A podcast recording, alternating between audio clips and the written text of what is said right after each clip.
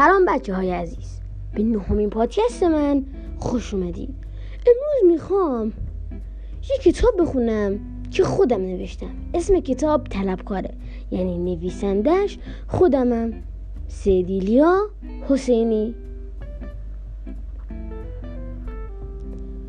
داشتم با تمام سرعت میدویدم.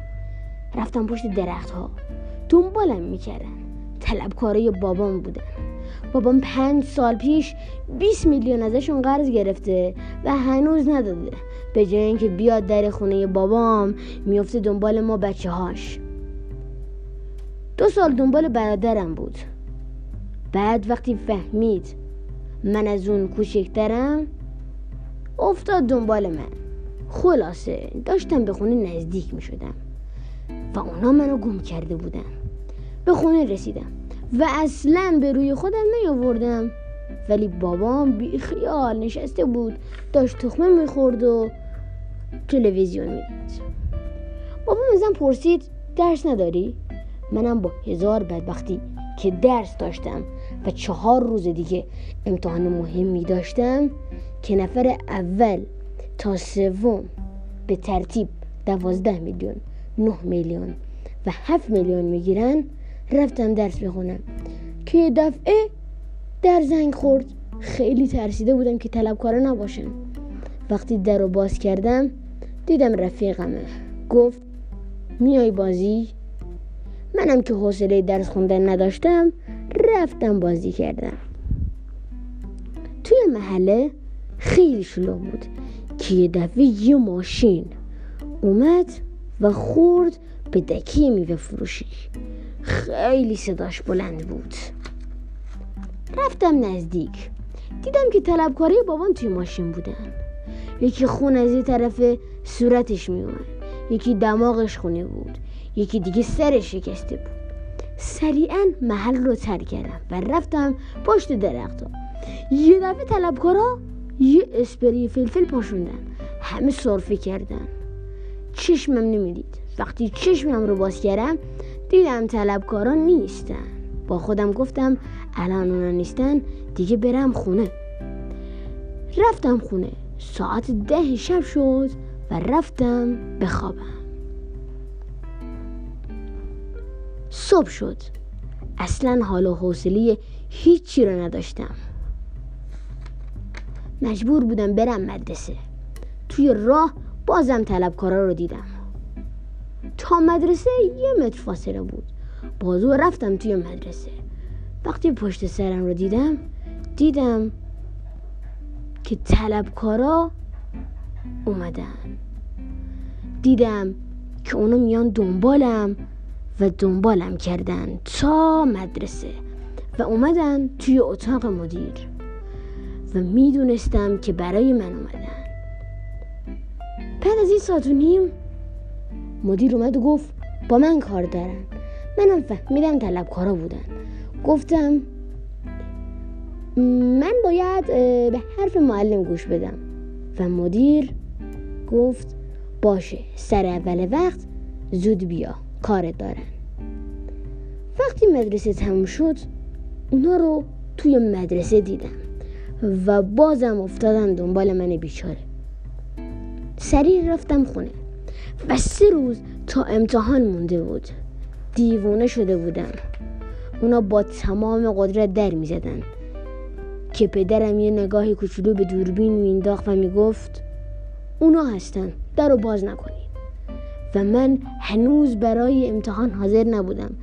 پدرم همه جا رو ضد گلوله کرده بود که اونا شیشه ها دیوارها و درها رو نشکنن و منم داغون داغون بودم. شب شده بود و باز هم خوابیدم. صبح شد. صبحونم رو خوردم. برادرم ده دقیقه از من زودتر رفت مدرسه. منم بعد از پنج دقیقه رفتم. توی کوچه تکه های بیسکویت رو که فقط برادرم می‌خورد دیدم. تعجب کردم. بیسکویت ها رو دنبال کردم. یه دفعه دیدم برادرم دست طلبکارا گروگان بود. و حرفاش نشنیدم. و که طلبکارا داشتن می‌گفتن الان میبریمت تو اون پایگاهمون. منم که خیلی ترسیده بودم اونا برادرم رو سوار ماشین کردن و بردن توی پایگاه خودشون. منم که خیلی هول شده بودم یه دفعه رفتم روی موتور بابام و می‌خواستم اونا رو تعقیب بکنم. اما من وقتی رفتم سوار موتور هیچ یادم نمیاد که اصلا موتور چیه و چجوری کار می‌کنه. ولی با هزار تا بدبختی موتور روشن شد. ولی توی خیابون دست فرمای خوبی نداشتم. حتی رفتم توی دکه میوه فروشی. ولی رسیدم به پایگاه طلبکارا. و بازم حرفای طلبکارا رو شنیدم. که می‌گفتن اگه تا چهار روز دیگه پولا رو جمع نکنین هم خودتو می‌کشم و هم برادرتو. و بعدش ولش کردن اومد بیرون. برادرم منو دید. اون همه ماجرا رو گفت و من هم همه ماجرا رو گفتم. اما برادرم گفت من ده میلیون پول دارم.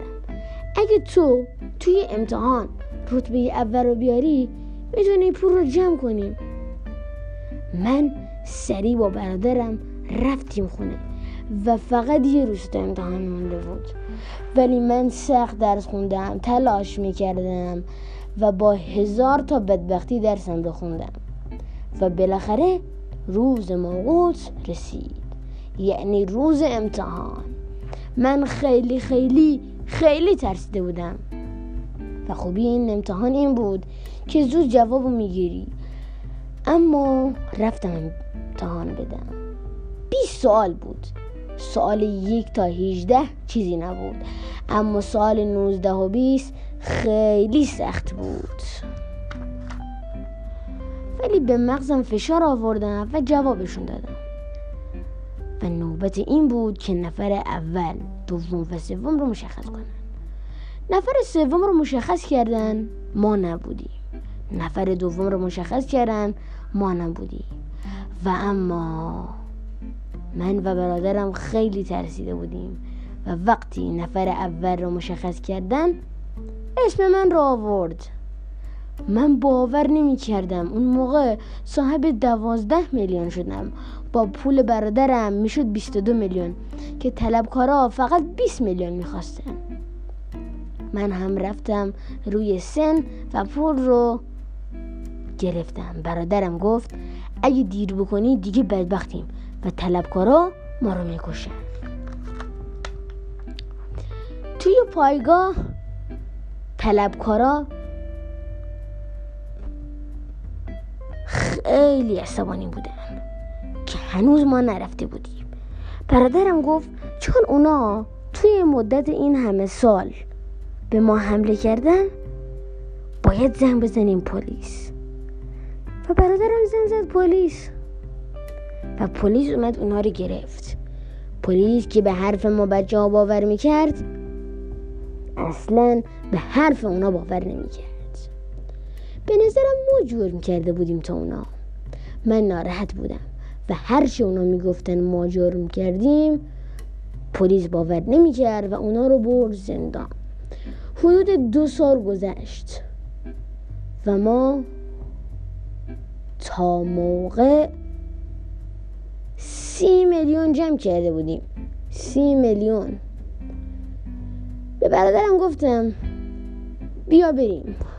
اونا رو توی زندان آزاد کنیم. اونا گناه دارن. برادرم قبول کرد و حرکت کردیم. توی زندان اونا رو دیدم. و باید سی میلیون برای آزاد کردنشون می‌دادیم. ما که پول داشتیم اونا رو آزاد کردیم و وقتی اومدیم ما رو گرفتن و باز گفتن یا پول رو به ما میدین یا میکشیمتون. ما هم گفتیم پول رو بهتون دادیم. سی میلیون برای آزاد کردنتون. اونا هم که اعصابشون خوب بود می‌خواستن ما رو بکشن.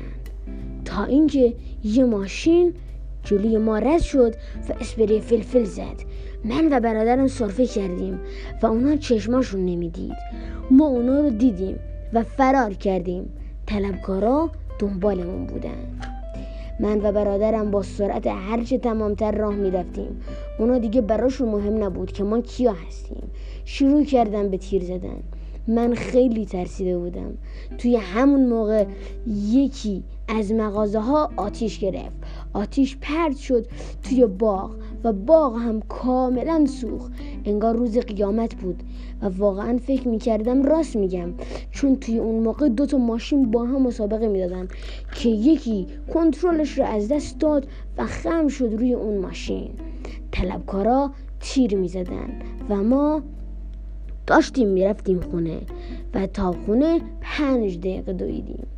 بعد رسیدیم خونه. به بابام گفتم که باید 20 میلیون به من بده مگر خودم رو می‌کشم. بابام 20 میلیون به من داد. وقتی اومدیم پول رو بهشون بدیم آقا صدای آژیر خطر روشن شد که هواپیما می اومد و بوم مینداخت پایین. ما هول شدیم رفتیم زیر زمین و پول رو ندادیم. فکر کردیم که طلبکاران مردن. ولی تا اینکه اومدیم بیرون طلبکاران ما رو گرفتن. و ما پس از هزار بدبختی بالاخره پول رو به طلبکارا دادیم. طلبکارا خیلی راضی بودن و رفتن خونه. سه ماه گذشت و خواهرم به دنیا اومد و با گذر زمان او دوازده سالش شد. بابا می‌خواست ماشین بخره و پول نداشت. و باز هم قرض کرد. الان پنج تا طلبکار جدید دنبال خواهر من و پدرم دو ساله که سی میلیون تومن پول نداده. سی میلیون پول.